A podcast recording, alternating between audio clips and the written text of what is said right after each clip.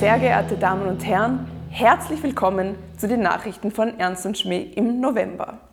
Am 25. November findet die Veranstaltung Ernst und Schmäh im Kino statt. Gezeigt wird ein 60-minütiger Film, der die vergangenen 60 Wochen Kulturschaffen des Vereins zusammenfasst. Beginn ist um 20 Uhr im Top-Kino. Tickets gibt es im Vorverkauf ab 6,50 €. Das Highlight des Abends ist die 20-minütige Dokumentation der diesjährigen Sommertour. Sehen Sie hier den Trailer.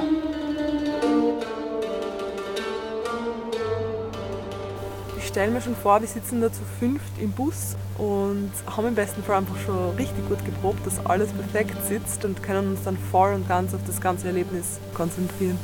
Es wird sehr interessant werden, weil man sich näher kommt. Die größte zwischenmenschliche Herausforderung ist sicher, dass es keinen Rückzugsraum gibt.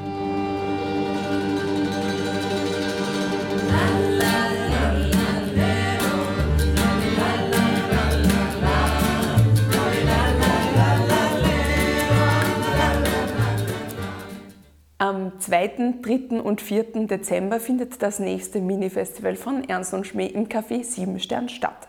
An 3 Abenden treten Robert Leon Faustmann, die Duos Zweimann und Flamingo sowie das Trio Vitamin auf. Im Dezember erscheint außerdem das Album Weltlieder, an dem einige Musikerinnen und Musiker von Ernst und Schmäh beteiligt sind. Das war's wie immer in Kürze. Ich bedanke mich für Ihr Dabeisein und wünsche Ihnen alles Liebe.